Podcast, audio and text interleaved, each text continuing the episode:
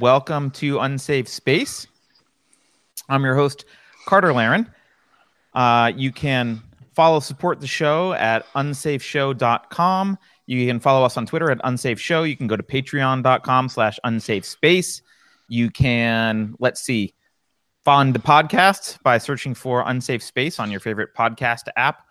Lots of different ways to support the show. Thanks. Thank you for for joining. Uh, now, normally we have uh, we have a show with Keri Smith every every Thursday at 11 a.m.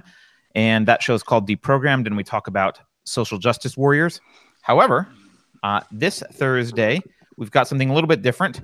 Um, we have Keith Bessette from the Convention of States Project. He's also the host of the Liberty Solutions podcast. Keith, welcome. Oh, hello. All right, it's working. There you are. How you doing? I'm doing good. I'm doing good today. Thank you for thank Thanks you for, for joining.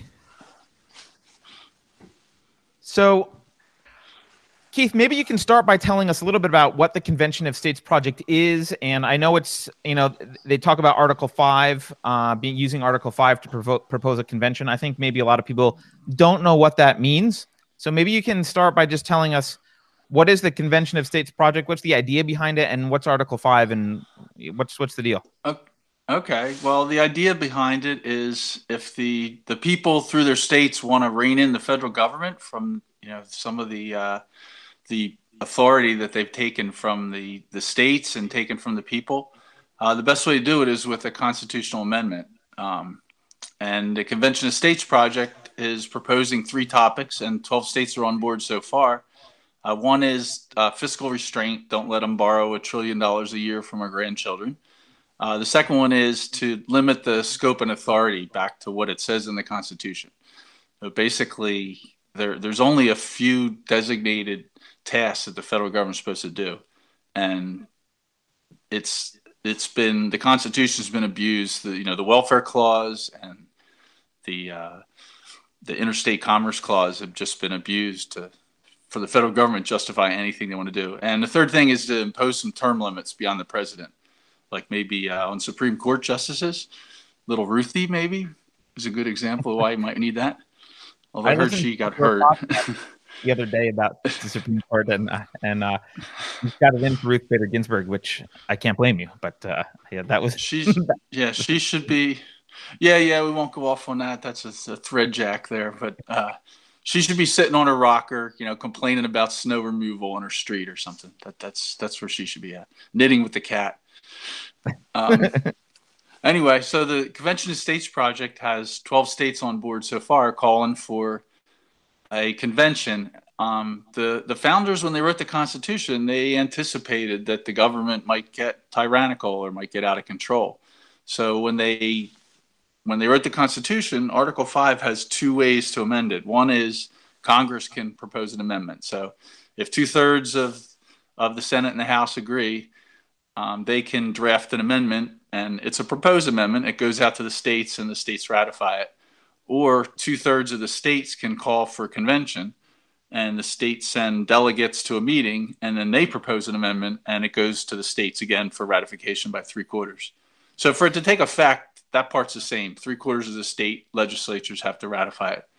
But the idea is that if Congress is where the problem is, it's going to be difficult to get Congress to uh, to propose an amendment that limits their own power. Right. They pretty much don't want to do that, and it's understandable. Once they get in there, they sure. they're not likely to do that. So uh, and they thought about this in 1787. And so they set up this second way under Article 5 where the states can propose an amendment and change the Constitution. And, you know, people, people forget that, you know, they think about Congress writing the amendments because all 27 of the ones we have so far were done by, were proposed by Congress. But they still have to be ratified by the states because the states are the, the states created the federal government, not the other way around. So that's something that I think I, w- I was going to underscore. I'm glad you brought it up. I think a lot of people think of the federal government. You know, the, the U.S. is not like other countries where um, there's kind of this. There was this one central government, and they decide these are the jurisdictions, and and they drew boundaries and stuff.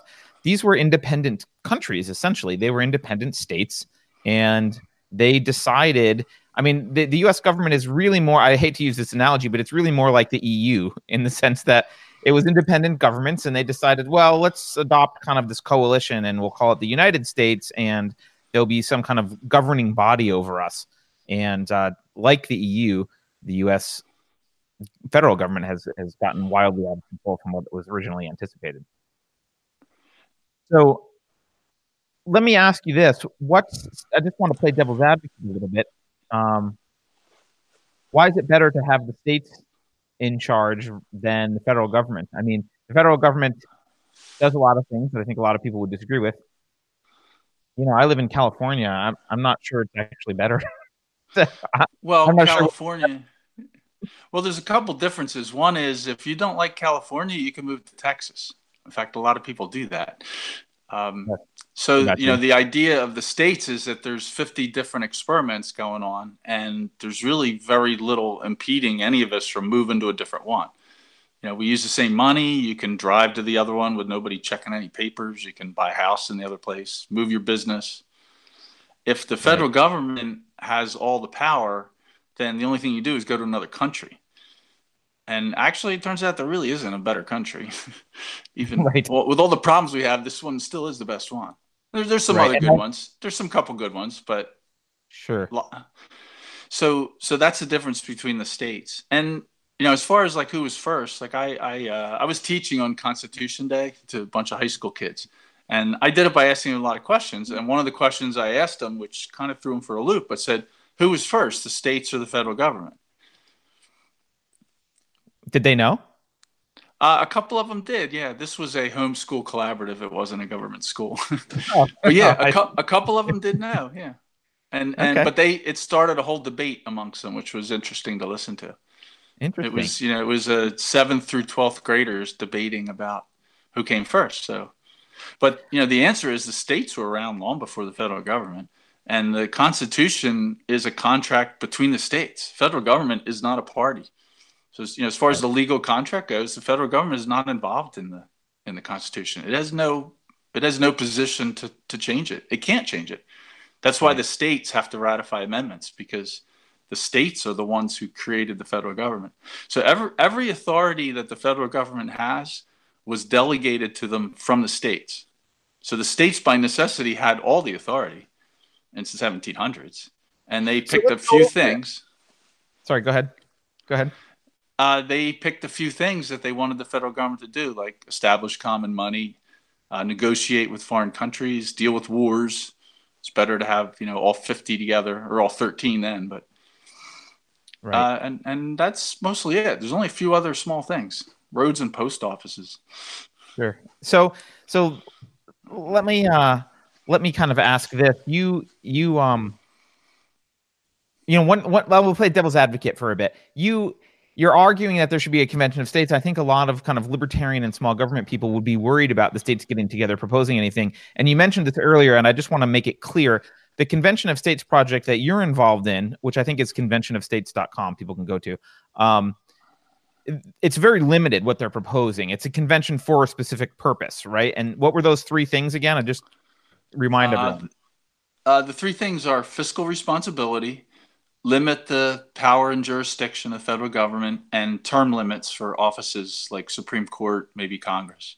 But the the the call is for a topic. So the way Article Five was written, uh, two thirds of the states have to call for a convention for a specific topic, and then when the meeting happens, they can only propose amendments related to that topic. Okay. And you know some of the states have have passed rules. There's 12 states have already called for those three. And there's several other groups that are proposing an Article 5 convention. There's a balanced budget group, which has quite a few states. They're doing pretty well. They actually got uh, pretty close to the two thirds at one point, but they're they're going strong. And there's a few others. There's one on Citizens United, and I, I don't know how many there are. There's half a dozen at least. Um, okay. But the one I'm in is called Convention of States, www.conventionofstates.com.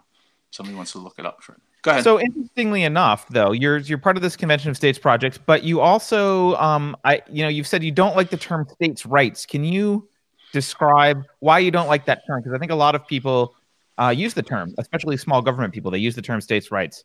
Um, I Yeah, I hear a lot of libertarians. Actually, hear some anarchists talk about it. You know, they, they, try to push for the idea, and it's not that I'm against states having authority, but I've been using the term states authority because the problem is that states don't have rights. Only people have rights. How can a state have a right? Right. So, is, go ahead. In in the uh, Declaration of Independence, they talk about that the government derives its just power from the people. In other words, the people delegate authority to the government because they want a central government to do a few things. So they give them the authority. But the rights are with people.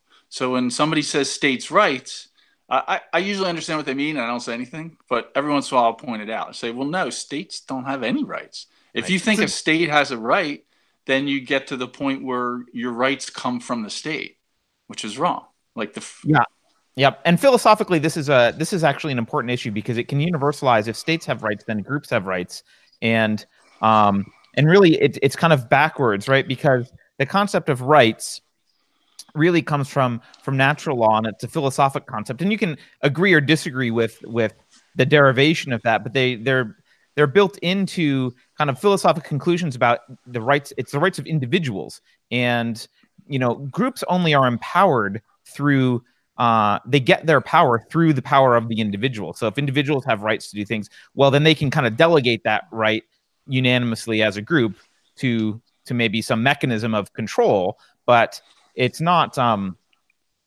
the group doesn't have anything that doesn't come from the individuals. There's there's actually no such thing as a group of people as a physical entity. It's it's a collection of individuals, and, and group is a, an abstract concept. So so if you talk about a group having a right, then you're saying that the individuals within that group don't have the right until they're in the group? Like that doesn't make sense. Right, right. Which I think is why it's kind of backwards. And obviously, the state is a group, so we're really talking about. It sounds like you're really just underscoring that rights rights are inherently individual properties. So that's why I don't like the term states' rights. So, but it, I mean, I almost always agree with people when they say, "Well, no, because of states' rights, da da da da da." I, I right. pretty much always agree so I say, well, it's not that I don't agree with you. It's that I don't like that term, and I'm kind of a stickler for terms. You know, that like that word is wrong, and it's sure. it's misleading. It, it's uh, misrepresenting it, and then you start getting the argument. Well, like, do you have the right to bear arms because of the Second Amendment? Like, no, that no. just recognizes the right. Right. If you start talking right. about states' rights, then you start talking about federal government rights. Like, right. does the federal government have rights? Like, no, it doesn't have any rights. Right right? So this is i mean I, I, I talked about this the other day but it's, it's worth kind of bringing up again and and having a, a, short discussion with you about it. This is kind of if you look at the founding of of the united states the founding fathers um, really understood and knew that the, the rights that they were articulating were, were what they would consider natural rights. They they existed prior to the establishment of a government and and the government was really just recognizing that they existed and they felt that previous governments had not recognized that these rights existed. And that was the reason that these governments were immoral and illegitimate. And this was their attempt to make a, a, government that was more legitimate by at least recognizing these pre existing rights that humans had. And there was an argument between the Federalists and the Anti Federalists about whether to include the Bill of Rights at all. Um, but it wasn't because it wasn't because the anti you know so the federalists on the one side were people like thomas jefferson right who who wanted the bill of rights to to be included and the Anti Federalists were people like Alexander Hamilton, who didn't think the Bill of Rights should be included. But but I think when we hear about that today, we it sounds misleading. It sounds maybe like the Anti Federalists didn't want those rights to exist or didn't believe they existed. And and actually the opposite is true. The Anti Federalists didn't want the Bill of Rights included because they felt if if the Bill of Rights was included, it would imply that rights came from the, the government and that those were the only rights. And and they said basically, well, by articulating some rights, we're implying that the others don't exist, and that's not true. All the rights exist, so we shouldn't articulate any. We should just say uh, the government can only do X, Y, and Z, and everything else is is is protected. Obviously, Hamilton lost that argument, and we have the Bill of Rights. But it's interesting that the thing that he was worried about, I don't know which way it would have been better, but the thing that he was worried about has actually happened, which is people point to the Bill of Rights and say, well, these are where our rights come from, and these are the rights we have rather than we have a lot of rights. These are just the ones that are officially kind of recognized in in the in the Bill of Rights. They they thought it was risky to list some rights because you know they knew there were rights that they wouldn't be able to list like they knew there were rights they wouldn't think of so a lot of people didn't like the idea of a bill of rights but they ended up having to do it because there were states who refused to ratify the constitution unless they did that so right they had to promise to have a bill of rights and recognize certain things you know freedom of speech and the right to bear arms and they included you know they included the uh, i have it in front of me what it's um the Ninth Amendment, right? It says the enumeration in the Constitution of certain rights shall not be construed to deny or disparage others retained by the people. Right. Like that's right. kind of their end is saying, yeah, we listed some, but there are others. Um, right. And and the point the point to keep clear and and you know people talk about uh, you know rights that come from the bill the Bill of Rights, and you have to keep in mind that the Bill of Rights recognizes rights. The, yep. the founders, a subset of rights. It recognizes some rights, but they don't come from it. You know, if you took away the First Amendment, we would still have you still have the right to freedom of speech. The way the way I look at it, like you know, the the citizens of North Korea have the right to bear arms. The government infringes on it. They sure they sure do. yes, yes, they do. they, they infringe on them pretty strongly, but that doesn't mean that people don't have the right. The right exists in all in all humans. Right. It's part of being a human. And that's an important distinction, I think. And I object sometimes. I, I, you know, after the Parkland school shooting, I started following the NRA more closely. And uh, yeah, I got yelled at by a few people in their ILA group, but I started pointing out that, well, no, there's no such thing as Second Amendment rights. Like, I disagree with that term. Like, sure. I know what you mean, but don't say it that way. Because when you say it that way, philosophically grounded uh, gun rights organization than the NRA. Um, the Jews which, for the which organization? Uh, Jews for the preservation of firearms ownership. Um, they're uh, they're smaller, but I think they have a much more principled stance on on rights, on gun rights. And the, the gun owners of America, I've also read up on them yep. some. They seem a little a little clearer about where rights come from. Yeah, yeah. The um, NRA, like any larger kind of organization, they're kind of a, a philosophically diluted version of something like the Gun Gun Owners of Association or or gun what is it Gun Owners of America? Yeah, GOA, Gun Owners yeah. of Americas. I didn't know too much about them, being growing up and living my whole life in New Jersey. Um, sure. But sure. but the after Parkland, uh, they were they were vilified horribly, and I ended up joining them, even though I disagree with some of their main put points. Overall, I found it was a pretty good group of people who were you know, support the idea of self protection and the right to life. So I ended up sending them some money. So, yeah. but I, but I did object to them. I'm a lifetime oh. member of the for Preservation and Firearm owner, Firearms Ownership, uh, but I did join the NRA because I had to teach uh, NRA pistol classes, and I had to be a member to be an NRA instructor. So, um, let's let's um since we're talking about amendments, uh, there's been an amendment that's been in the news a lot lately, which is the birthright citizenship clause of the 14th Amendment. It's in section one. It's the first sentence of section one. I'm going to read it here because I have it here, uh, which reads All persons born or naturalized in the United States and subject to the jurisdiction thereof are citizens of the United States and of the state wherein they reside. So that's the 14th Amendment. It was, just for, for context, uh, it was ratified in 1868. It was originally passed uh, to protect the citizenship of freed slaves, and there was a there was a Supreme Court case in 1857 where the Supreme Court it, it was called uh, Scott versus Sandford. The Supreme Court ruled that actually uh, children of slaves uh, and Af- African Americans basically were, were were not U.S. citizens even though they were free. And so the 14th Amendment was modified basically to overturn or to um, to reject this this opinion by the court of Scott versus Stanford or Sandford and say, no, that's not true. They are citizens. In fact, uh, anyone within anyone quote subject to the jurisdiction of the United States is and, and born in the U.S. is a citizen, and so thereby kind of encompassing all of those uh, those freed slaves.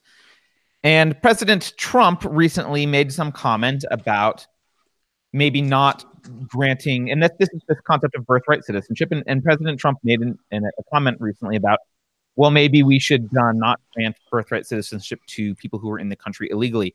And I can talk about more about that, but Keith, what are your thoughts on birthright citizenship? And you know, of course, the media said president can't do that. He's trying to, uh, you know, amend the Constitution and repeal or an amendment, and he can't do that unilaterally. Obviously, he can't do that. But is that what he's trying to do? And and what is your what are your thoughts on that issue? The well, first off, they weren't they weren't clear what they meant by within the jurisdiction. Um, there were most of them appeared to be from read been able to absorb the last couple days or weeks since this in the news that they were thinking about allegiance. So they wanted the parents of a child born here or born somewhere else to have 100% allegiance to the United States. And that's really what they meant. The wording itself is not clear. To, to me, um, you know, I haven't finished thinking about this, but my conclusion so far is that you actually would need a constitutional amendment to do what Trump wants, because the amendment is not written clearly, and they didn't address the case of people here illegally. The, the only thing that's close to it is that they made children of pe- people who they were aware were here illegally, which is any slave imported after 1808, when importing slaves became illegal uh, they were illegal aliens. I mean, they didn't come here on their own volition, but right. they were illegal aliens. That's the closest analogy you have, you know, in 1868 when that amendment was passed, to to say, well, what would they think of illegal and, aliens and today? children were they granted citizenship? They were granted citizenship, so that was clear that when they wrote the Fourteenth Amendment, they included children of those illegal aliens in that. The, the only exemptions they had at the time w- were uh, diplomats, which are still exempt. So, you know, a diplomat living in Washington, D.C., that has a child born in D.C., those kids are not citizens. They don't yeah, give them birthright I, citizenship. That's the first thing that actually came to mind for me because I, I had someone who worked for me a long time ago who was born in New York City, and but her father was a diplomat from Kenya, and so she was not a U.S. citizen. And as soon as people were kind of saying, "Well, you can't," there's no exceptions to this. If you're born in the U.S., uh, automatically you're a U.S. citizen. There's already uh, it's already been interpreted that there are some exceptions, and I think that goes back to uh, what I'm reading now: the 1872 slaughterhouse cases, uh, saying that hey, that you know, Justice Samuel Miller, uh, his opinion was that the main purpose of the 14th Amendment was to establish the citizenship of of basically freed slaves, and he says that the phrase "subject to its jurisdiction." Was intended to exclude from its operation children of ministers, consuls, and citizens or subjects of foreign states born within the United States. So you you kind of you had that, and and that, those were the slaughterhouse cases. And then in 1884, uh, the Supreme Court held that children born to Native American tribes were not automatically granted citizenship under the 14th Amendment. Um, and they the argument there was subject to the jurisdiction. This is a quote from uh, Justice Horace Gray, uh, who wrote the majority opinion. He said, "Subject to the jurisdiction is not merely subject to some respect or degree of the jurisdiction to the United States, but completely subject to their political jurisdiction and owing them direct and immediate allegiance." Right. So, that those kind of things happen. Um, and then you had in 1898 uh, a case of legal immigrants from China claiming that their child should be a citizen, and and the Supreme Court upheld that and said yes, they are citizens of the United States. And then, uh, kind of the last relevant case that I found was in 1982 uh, in um, Plyler versus Doe. Justice Brennan, in a little footnote, said um, something that I think is kind of no matter where you stand on this, I think the statement is moronic. He says there's no plausible distinction with respect to the 14th Amendment jurisdiction can be drawn between resident aliens whose entry into the United States was lawful and resident aliens whose entry was unlawful. Uh, I, I, guess maybe it's not moronic because he's saying with respect to the 14th Amendment. Clearly, there's a there's there's a distinction between those two categories of people, but he's saying there is no distinction with respect to the 14th Amendment. Um, but we have kind of a distinction because we do diplomats' kids aren't they're not citizens so to me, this seems like a gray area whether whether Trump can say, well, you know, jurisdiction. I interpret jurisdiction to mean you can't be a citizen of another country. Maybe you'd have to renounce that citizenship and you know be here legally and apply for for legal status, and then your child is is a citizen. But I don't understand. I mean, may, maybe you're you're in disagreement with me on this, but I don't understand why we can just dismiss out of hand the idea that uh, the Fourteenth Amendment is clear on this because I do think the language is vague.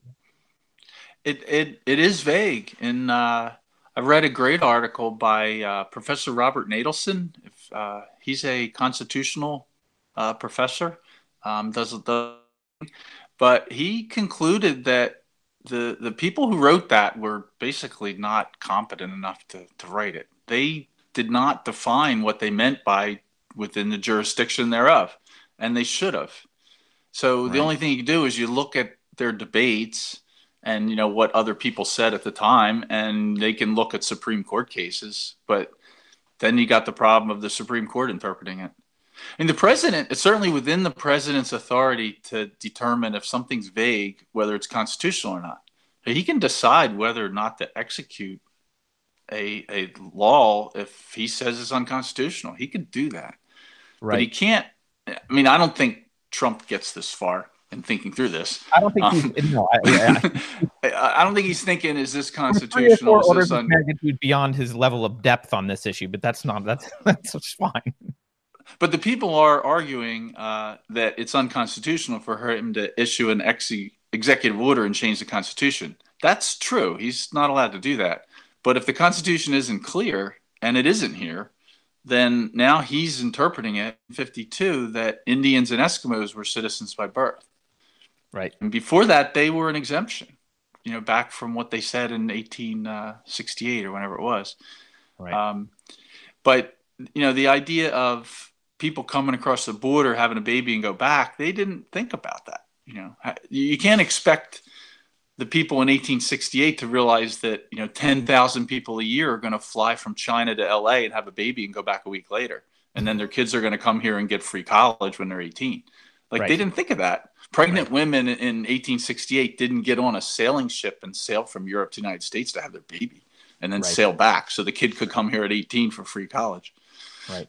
And and and if you know prior to the welfare state, the the value of a U.S. citizenship, uh, I think, was greatly reduced for a lot of people. Right. If you you know if you look at immigration in the early 20th century, uh, it's true that a lot of immigrants came and helped build the country, but I think something like a third of them uh, went back because they couldn't they couldn't make it. They couldn't hack it here. They didn't like it as much. Um, there was no safety net, and so they left. They they came. They tried. They tried it out. They said this sucks, and they left. Um, they went back to a more socialist place. Like they they could make it under a capitalism environment. Right. So, and I think but, that's changed now, though, right? Because we have this huge safety net, and so if you're super poor in in a in a uh, a third world country, well, our safety net is actually a, a, quite a valuable asset. It's worth it's worth really working hard to to get here and and obtain that citizenship, even if it's just for your kids and future generations. So you know, I don't see you know what people are arguing about trying to stop immigration as being it, it's a band-aid on the problem. So the problem is what you can get when you come here. We're enticing them to come here, and the people are actually making a rational decision to try to get here. Sure, you it can't blame any of the people that are wanting to get here. That makes total sense, right? No, I don't blame them at all. I might try to do it myself. And if yeah. it was easy to get in here, I, I don't know what I would do if I was from Honduras. You know, I'm not sure. sure. I might try to come here. It's it's bad for Honduras. If I thought I couldn't fix Honduras, I might be try to come here. Absolutely. But but you know, building a wall or putting more people on the border, or that's just a band aid. The problem is the you got to end the welfare state and the drug war. That's how you solve this problem. Well, not, so there, not a wall. So I I agree with you, but I think um I think there's another issue that I, it isn't, isn't talked about as much and, and, may lead into actually our next topic a little bit um, because I, I, do want to talk about the caravan uh, coming coming up from Honduras uh, through Mexico. But you know, I, to me, I see I see two major problems. One is we've got this this welfare state, and by the way, when we say welfare state, just to be clear, I, I and I believe Keith as well, although I, I won't speak for you. I'm opposed to all the corporate welfare as well. I'm not saying we should be funding large corporations and giving them a bunch of uh, uh, financial benefits, but to take it away from poor people. I'm against all of that welfare. And w- when you build this welfare state, um, you do end up attracting people.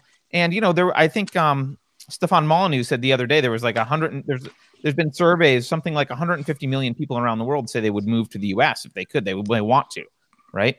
Um, that's half the population of the United States. That's a huge, that's a huge deal. And I would guess most of those people, you know, just existing on welfare here or or any kind of public service, you know, going to the emergency room for free, public schools, like all that stuff is it's just it's worth it because their life is so bad where they are now. So I think that's part of the problem. Absolutely. And I think it, it's the US has kind of set up a honeypot. But there's a more taboo problem that I want to talk about as well. And I think, Keith, I think you'll enjoy talking about taboo problems.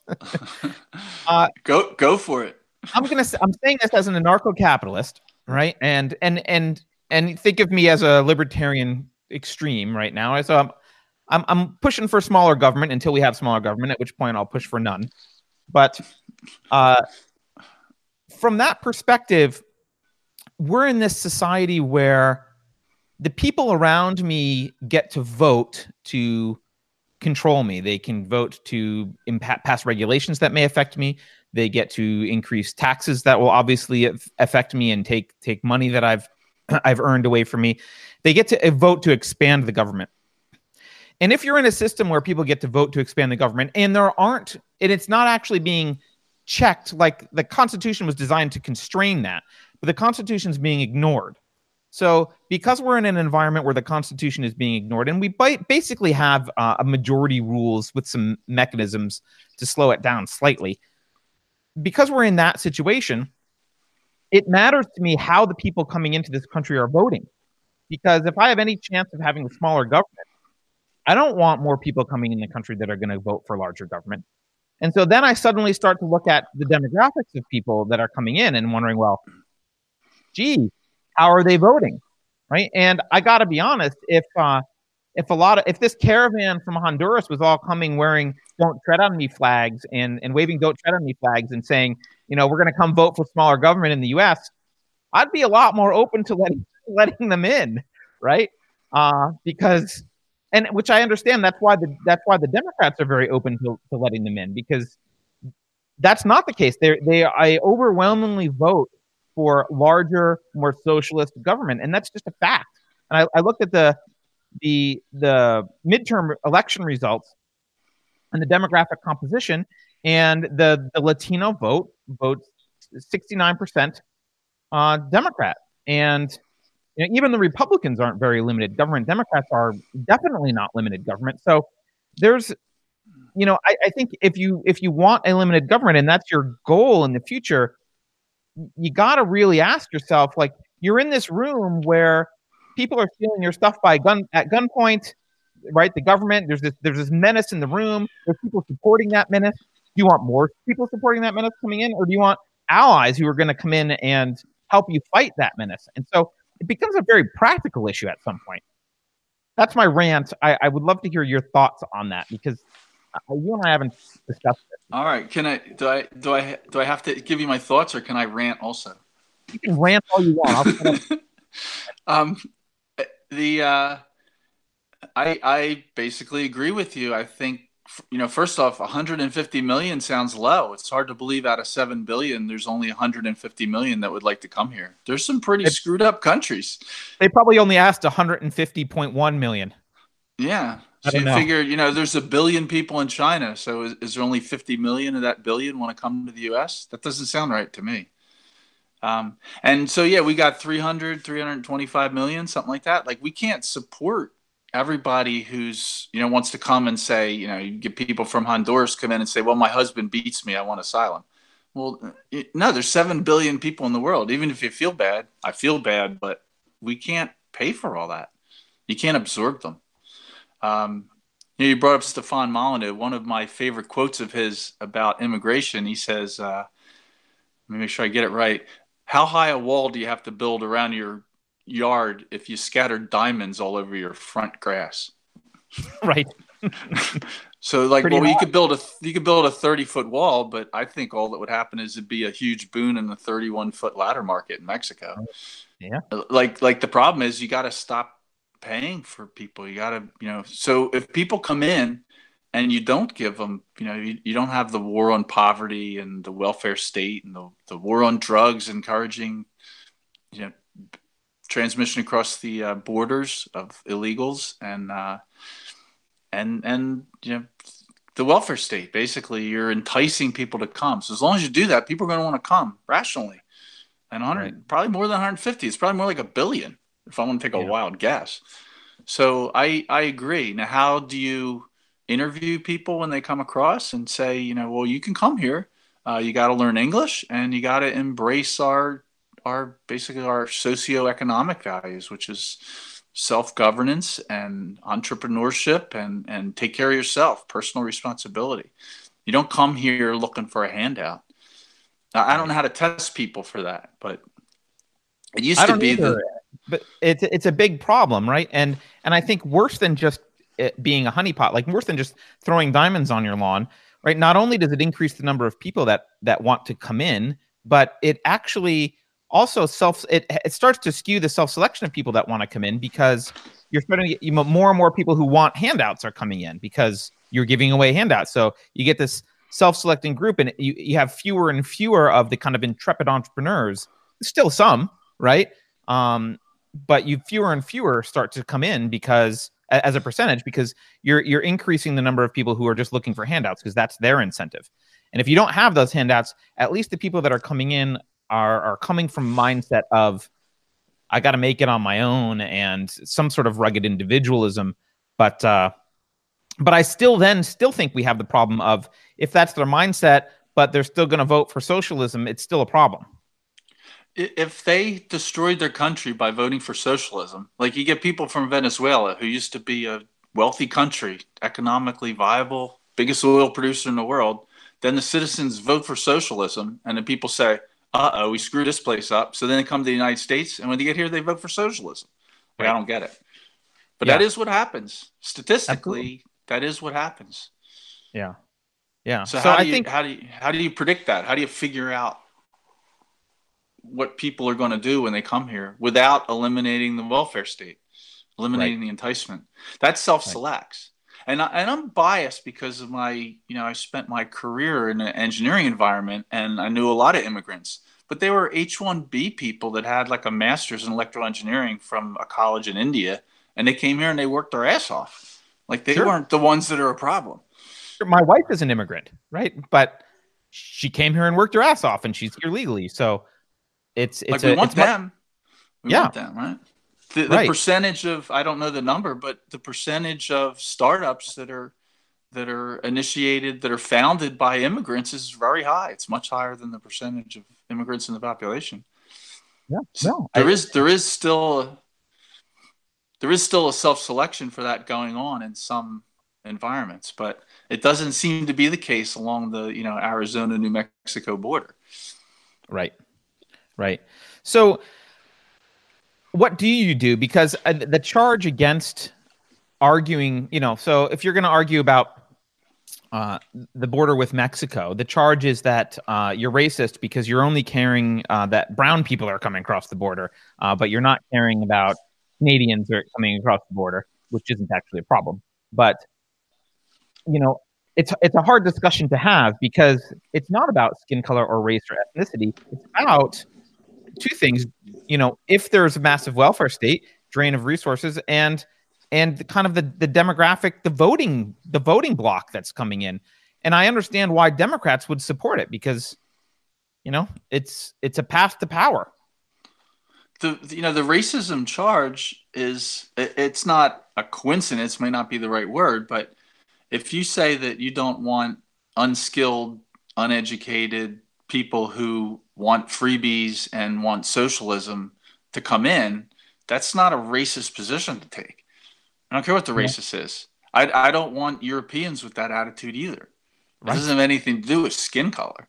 Right. Um, but and but the fact that yeah, the, the fact that a lot of them happen to be Latino or or you know or African American heritage, that's just that's because where the people come from. That's because they're screwed up countries. I don't think it's really the people themselves. No. But and no. and racist when they talk about racism, when they talk about minorities, they really mean like people with African heritage and and uh, Latino heritage, right? Like like China doesn't really count in that. No. or, or uh, Japan, uh, like there's a lot of Japanese immigrants. I mean, right. they're a minority, right? But when people say they're worried about, you know, the way the minorities come in and take over and but they're not talking about you know Ashkenazi Jews or, or Japanese or South Koreans or right. like those like everybody thinks but they're minorities too. But when you know when they use the word minority they don't mean them. Right. it doesn't actually have anything to do with minority. It's a code word for like certain groups. Well and that's i mean you're bringing up another good point right? The the asian population and i see it in california a lot because uh, my wife is chinese and uh, you know the asian population is either ignored or they're starting actually to be vilified uh, just as much as the white population. And there was a sign there was a protester at one of the berkeley kind of rallies against free speech i don't know what else to call it. Um, you know they're holding up signs that said asian silence is violence which is like they're they're, they're upset at asians because asians are coming in here and and demographically they're they're you know statistically on average they're doing pretty well. And um and this is very upsetting. So we we either have to, and and it goes against the the, the narrative that the the country is controlled by a white racist patriarchy because um, you're you know Asians actually outperform whites and have higher incomes and are more successful, and so it you know if if whites are running a, a racist uh, infrastructure, we're doing a pretty bad job of it because uh, we're we're we're we're letting Asians ahead of us. So um, I think if you're on the left and you, you you're you're married to this argument of white racism, you just have to either ignore the Asians or what I'm starting to see is people just kind of lumping Asians in with whites and saying, well, Asians and whites are racist, horrible people," and you know they're now now you're both in that category. Yeah, they lump. So you have to lump East Asians and and Indians and uh, and and a whole bunch of other groups, Jews, right? Right. Like like all these other minorities that are successful. You know, when you look at the data from you know in the World War after World War II, a lot of Jews immigrated, and the average person, the average Jewish person immigrated within three years, they were at the average income of of the United States in three years. Like, what's yep. something's different there? Right, and don't like, tell me there wasn't a lot of anti-Semitism back there uh, then either. a lot more than now. A lot more. Yeah. Yeah. So and, you know that's not it. Sorry, go ahead and and they hated the Chinese too. In one of the speeches that I read about the uh, going back to the birthright thing, um, there were a lot of people in the Senate who were wanted to make it more specific because they were afraid they would give Chinese citizenship, and everybody's like, "No, no, we're not talking about giving Chinese citizenship. We don't want them." Right. Right. but now it's like, well, actually, they're okay. Like they probably own a quarter of the companies in Silicon Valley. Uh, easily, yeah. And and and I think, in fact, you're reminding me when I grew up. I grew up in in New York, and uh, I had, um, you know, it was mostly a white area, but there were some uh, African Americans there. And thinking back, if I if I think back to the, the most kind of racist things I would hear people say, and there wasn't a lot of racism, but sometimes people would say things I, it just dawned on me now that the, the groups that were picked on the most were Asians, and probably because it was post Vietnam, and basically anyone who looked Asian was uh, there was racial slurs were the norm. Those were the those were the people hated the most. People didn't people didn't uh, say anything about blacks, but they or or Latinos, but they certainly did disparage Asians. Asians probably because of of the uh, of Vietnam and possibly uh, possibly Korea. So I, I think it's weird to you, you know you re- rewind a few decades and clearly there was there was anti-Asian racism. I would say to a much larger extent than anti um, you know Latino racism, but uh, but here we are now. The Asians are the problem apparently, according to a lot of uh, the people on the left. Or or they have to lump them in. They say, well, we're not talking about Asians. We're not talking about right. East Asians or West Asians. We're talking about Latinos and African Americans. Right. Because you know why why is it that you have to get was it 150 points higher on the LSAT to get into Harvard Law School if you have if you're Asian? I mean, right. a U.S. citizen. you know, so like you know people that are white, you know, so-called white European heritage. Uh, mm-hmm. You know, you can get 150 points lower. So is that racist? I I think it's racist. racist to me. you yeah, don't want to put Asians. Yeah. If you can get into Harvard by putting on the form that you're you're American Indian, so well now you get a your score can be lower, right? Yeah. Yeah, absolutely. That's so, the definition of racism. Those people are racist. I think so. Yeah, I think so. So let's let's talk about this caravan. What do you what do you think's going on with this caravan? Have you been following this and and uh you know Um, yes um I I'm amused by it. I'm entertained by the, uh, you know, the the pictures. I've seen a few things on the web. I mean, every once in a while I turn the TV on, but not very often. But you see a picture of this, like, you know, a hundred or a thousand, I don't know, young men, and then in front of them is one woman carrying a baby in flip flops, and she's hiking the equivalent of New York City to Dallas, Texas. You know, with right. no backpack. She doesn't even have a water bottle. So to right. me, like, if I was going to hike in the sun, you know, in it's hot there too, still, right? It's hot in Honduras and yeah. Mexico, even now. So to me, if I was going to hike from like New York City to Dallas, I would bring a water bottle. Like, when you bring a water bottle? I would Maybe probably a have a, a, vehicle. I mean, I don't know if I would hike. Like, that's a. I mean, just think about crossing the U.S. Uh, with with uh, I would say probably better infrastructure. Like you, you don't. It's a long way. You stood in stagecoach. You did it in a car, right? I remember you I, I did do it car. in a car. I've done it on a motorcycle. It's a long way. I wouldn't want to walk that. And you know, no. I know a couple people who have done the Appalachian Trail. I know somebody who did the whole thing a couple years ago. It takes like five months. Pack on, oh. and they're they got all their supplies, and they've got it's. And she was hiking for like years, like doing long hikes and practicing and working out and you know figuring out where she where you're going to get food and buying equipment and testing it and trying different kinds of boots to see which ones you like and then it takes five months and she's and she's in awesome shape. Yeah. And she wasn't carrying a baby. So do you not believe way. that this is even real? I mean is that is that what you're saying? Like hey this you don't even believe it that she's it can't be. It's impossible. I saw yeah. on one news report they were saying they had the picture and they saying oh the, the caravan did 65 miles yesterday. Like 65 miles? Like are they you can't even we said well they hiked 20 hours like, no. And then you see a picture of them. Those people don't look like they could walk to the store.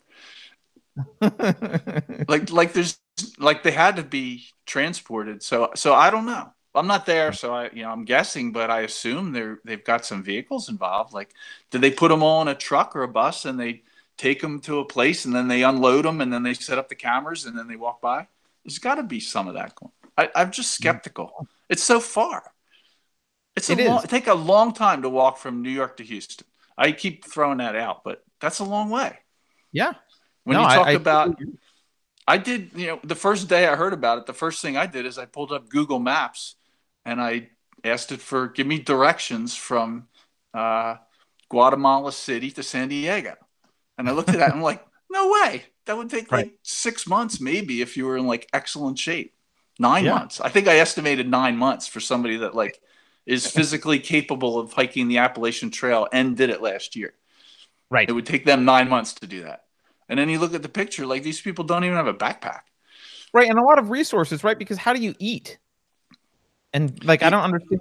Yet I would, if I was going to do that without a backpack, I would need, you know, I think I did, a, I ran a quick estimate and I was like, well, you know, it'd probably cost ten, twenty thousand dollars just like for you and your kid and whatever, like, and maybe cheaper in in Mexico, but it's several thousand dollars just to buy supplies on the way.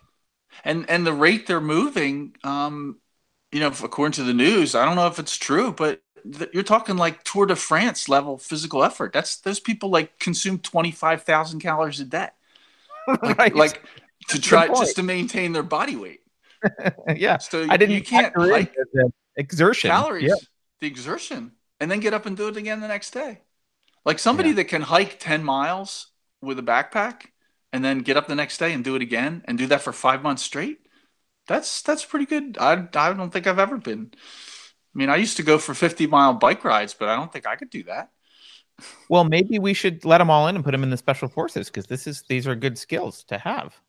I had a, a friend that proposed. It's I, I don't know how facetious is being, but his idea was as soon as they get to the border, put them all on a bus, take them to the nearest military base, train all the men in uh, invasion tactics, and then airdrop them back into Honduras and have them take the country over.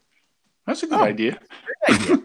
I say I might yeah. send ten. I'll send ten bucks in for that. That sounds like yeah. a good plan. Yeah, that's a great idea. Go. Yeah, well, help set up a government if you want. Yeah, um, it was a um, good idea, and he he ran for U.S. Congress in the last election. He lost in the primary, so but I, I, supported him. I thought it was a great idea. Dave Cummins is his name.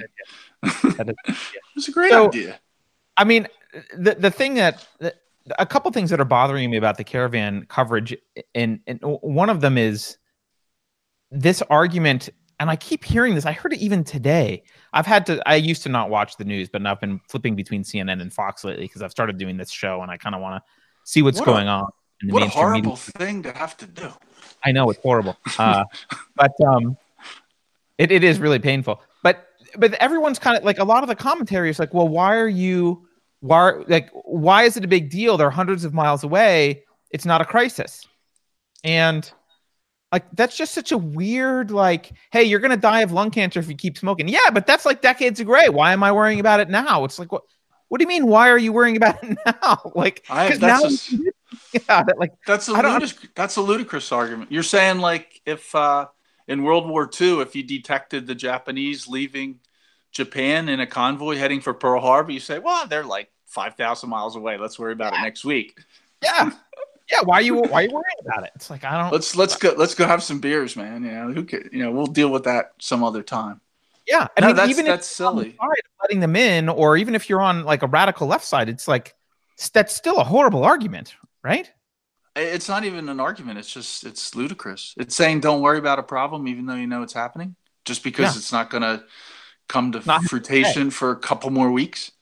Well, I Right. mean, it's probably five months, not a couple weeks. They say they said originally they're going to be here by the midterms. Like what? It's Yeah, like I mean, twenty five hundred miles. Or getting driven, I don't know, right? Who knows? I don't know how much they're being driven, but they're they're. I think a lot of them are in Mexico City, right? They're being treated royally, and and Mexico, and they can't apply for asylum. And people keep talking about asylum, but what if if you're being persecuted, like you're about to be killed in your country for your political beliefs? The first safe country you get to, that's where you apply for asylum. You can't forum shop, and that's what these people are doing. They're forum shop for benefits. So to me, it's pretty easy. They get to the U.S. and they say, "I want asylum." You just say no. Right. Apply to Mexico. Go away. If that- if you could walk, if you could wait like a couple months and show up in the U.S. and then apply to asylum, obviously you're not being persecuted to the level that you should grant asylum to. Right. Well, and and so I'm glad you brought this up because there's a couple things about asylum. First of all, war is not like asylum is uh like by law, asylum is pretty narrowly defined. You have to be like persecuted for your race or political viewpoints or uh, ethnicity or something like that. Um, just being in a war, a war torn country, that doesn't count. And so that's that's one point. And uh, and Honduras is not at war. Uh, and the the second point is, like you said, you're required to apply to asylum if you want asylum in the first country that you set foot in outside of your country. That would have been Mexico for some of these people. Um, so, or uh, you know, other countries for other ones because I know they're coming from all over uh, Central America. So that doesn't make sense either. Like you're saying, you like there is no legitimate asylum claim in the U.S. for these people. So I don't, I don't understand. To me, it doesn't seem like that big a deal when they get to the border. Like they don't, they call them an invasion, but those people don't have like mortars with them and and machine guns Right. and stuff. Like Yeah. they're, they're, I don't see them like in a jeep with a 50 cal like coming up to the, the border. So when Right. they get to the border, there's a gate there, and the guy's got a he's got a nine you know nine millimeter handgun. He can just stop them, say no, you can't come in. Right. Go go to the Mexican you know facility in this town where you apply for citizenship, then go back home and we'll send you paperwork if we let, want to let you in. Yeah. Yeah. I don't know what the big deal is. They're they're not going to fight their way through the border, and I they don't don't look like the kind of people that are going to trek a week or two through the desert to sneak in through the you know western Texas. Well, they can't now with all the media around them. I mean, you can't a seven thousand person And seven group. thousand. They, they They can't can't. hide in the shrubs when a are helicopter goes gonna over. Yeah, right. That's not that's not going to happen. And the whole, you know, one of the things about asylum, I've never found anybody to answer this question, but I've asked a bunch of people. But you know, it says in the Constitution, the federal government is supposed to establish a uniform rule of naturalization. It doesn't say anything about asylum. So, so there's Hmm. supposed to be one naturalization rule. People come in, you interview them, you you know, check if they got some weird disease. Uh, Right. You decide like, why do you want to come? Where are you from? Maybe you Right. do a criminal background check on and then they apply for citizenship. You let them in as a resident, and then they work and take care of themselves. And after a couple of years, you make them a citizen. Like there's no, there's nothing, there's not saying anything about asylum. I don't know where the asylum thing comes from. I haven't found anybody that international law thing. It's probably some treaty that we've signed. Is my guess. Um, but I'm not totally clear. I think it, yeah, I think it's that's a good thing. I have to read up on that. I'm Yeah. not a big proponent of whatever's supposed to be quote international law. I don't actually know what that is. Yeah. Like like Well, who it- who did I authorize? Who did we as citizens delegate authority to internationally? Like like does that mean the UN has authority over the federal government? right. I wouldn't Right. mind if Trump just went up to New York and said, "You people get the hell out of here. Just close Yeah. down the UN, send everybody home." That wouldn't bother I mean, me at all. One of the things I liked about Trump's uh, presidency was his treatment of the UN, which I know pissed a lot of people off, but I, you know, I think he could have been even harsher. But I, I, I appreciate how harsh uh, he's been. So They're kind of crazy, and some of the stuff I heard Nikki Haley say when she was there, I think she's crazy too. yeah, she's yeah, she's crazy also. She's kind of crazy. And I used to, when she was governor of I, one of the Carolinas, I forget which one. but North She Carolina, seemed, right? Yeah, I don't know. it was it was one of yeah, it might have been north. It was north or south. Anyway, um, I kind of liked her. I saw her on TV a bunch of times, and she seemed of good. But when she got turned loose in the UN, I, oh, but one thing that happened yesterday, did you know Jeff Sessions is gone? I know Yes. that's a, that's a that's a thread, Jack. I know, but I thought you'd No, appreciate actually, that. Right? uh, actually, it's I interesting. actually. I don't know what you think of him. I'm just guessing. You'd be happy. You're gonna have a beer for that one. that Sessions is gone. Yeah. What do you think I don't that? Obviously, I don't like Sessions at all. Um, this other, what's the guy, the interim guy's name? Will uh, I forget his name? Um, I can I look don't it know. up. I was just so happy. I was like carrying on, crying in happiness that Sessions was gone. I didn't hear anything else. I don't know what his Yeah. name is. The interim. So obviously, I've got, uh, you know, I've got my Matthew Whitaker is his is the interim attorney general's name. Who knows? I mean, I don't know who who knows. He he's made statements in the past about indicting Hillary Clinton. So, uh, which you know, I, I'm not a big fan of Hillary Clinton, and uh, I think she probably has done some illegal things, but I don't know that there's going to be ever justice for her. So, I'm not holding my breath. But uh, but yeah, She's Sessions is. Um, I don't, but I don't think this Whitaker guy. Obviously, I'm opposed to the drug war, which is one of the reasons I hate Sessions, and um, I don't think Whitaker's any better. Uh, in fact, Oh, I think he made some statement about, uh, well, look at places where marijuana is illegally trafficked. There's a lot of crime. I'm like, yeah, because it's illegally trafficked.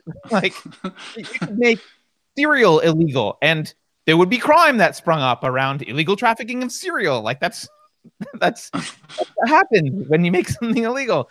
So uh, yeah, I don't think he's better. And and actually, the thing that you know, since we since we we moved to the drug war, uh, I didn't. I'm sorry. I didn't mean to no, no, that. it's okay. that but, was uh, that wasn't on the topics list. No, no, it's fine. I the one thing I'll say about it is, you know, we can worry about opioids, we can worry about all these other drugs. Uh, you know what? The worst drug is, and the most addictive drug is political power. Like physically, like physiologically, it, it's actually addictive, right? Um, and you know, why? Are we, I'd rather have a war on political power. like, That it's way sounds good to me. Yeah. right? I mean, That's that's what I'm doing. That is what the Convention of States. Not to go back to that again. No, but that is good. what that's about. That is what that's about. That's a war on political power. It's it's a war on the federal usurpation of power that they were never delegated, and and trying to get back to the idea that the the people delegated certain powers that they had that the states had to the federal government, and the federal government on its own has decided to take way more. Yeah. that was never intended. The founders, if they if rolling over in a grave was a real thing, they'd be rolling over in the grave. I, I think so. And and you know, we're we're kind of finishing out the end of this hour, but I, I want to talk to you. I want to have you on again because I, I we almost touched on something, which is your views on the court and what the court has done. And you mentioned earlier about term limits for the court. I'm actually not sure I agree with that, but I do think the court's a problem. Um, I'm just worried So- that term limits will cause another problem. But Are you familiar with Ruth Bader Ginsburg? yeah, I am. I am. All right, well, that's all I'm going to say on that one. no, no, no. Yeah, I think we can have a discussion about it, but but um, the point I do want to make here is, uh, look, the Constitution was intended to be read by average citizens, and we're supposed to be the police of the government. And uh, you know, you can't. The Supreme Court has not been policing the government, and that's very clear. And the Constitution's you know meant to be meant meant to be clear and read and understood by average people. And uh, you know, if if people are going to say the Fourteenth Amendment is clear and pundits on CNN can interpret it very clearly, then uh, then you got to do that for the Second Amendment and and everything else. And uh, and it turns out most of the Constitution is pretty clear, and uh, average people could understand it. And it's our job to really police the government, and they've gone way way far out of control. And uh, yeah, I'll leave it at that. But uh, it sounds like the coalitions of, of states is one way to do that. Convention of states. Sorry, or, or Article 5, I mean, I usually just say the generic term is a convention to propose amendments. That's what it says in the Constitution. Okay. So, yeah, that's one project trying to rein it in. So, yeah, that sounds like an interesting topic.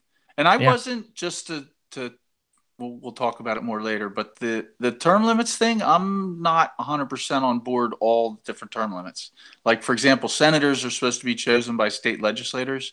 I yep. don't want the federal government to tell the states rules on how they pick senators.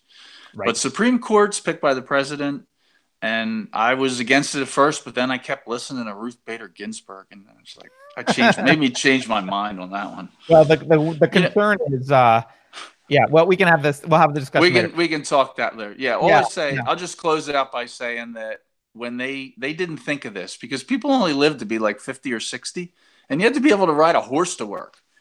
Right. that's a good point. You, you, rode a horse to work. So maybe that was, you know, if we went back to having, that's what I was thinking. Let's make a rule that Supreme Court justices have to ride a horse to work. That might solve it too. I actually love that. You're reminding me of, uh, I had a friend who, uh, remember how long ago, he really believed that, um, the government, the uh, the president should be randomly selected from the phone book because that way no one would respect the president and we wouldn't want to give him a lot of power because it could be any random person and why would you want to give them that's a that's a good idea. I might go for that. I mean, I, yeah. I've it doesn't sound unreasonable to say that anybody that wants that job is automatically disqualified. No, absolutely. Yeah, I, I agree with you on that as well. So, Keith, it's been great to talk to you. Can you just remind people how do you how should people uh, follow what you're doing? What, what are the best ways for people to follow you and and pay attention to what you're doing? Well, at the website uh, www.conventionofstates.com, all one word, there's a blog and uh, there's some information you can read up on what that project is. And if you agree, there's a petition you can sign that goes to, to uh, your state legislator automatically based on your district. Um, the other thing I do is the Liberty Solutions podcast, which on Stitcher, just search for Liberty Solutions, comes up. Awesome. It's on it's on iTunes also, but uh, their search doesn't work. I don't know why. Yeah, I couldn't find it on iTunes, and, and it it was annoying. You can you can like manually enter RSS feeds into iTunes, but uh, maybe they just don't like the idea of liberty and solutions. And so, that combination just throws them for a loop.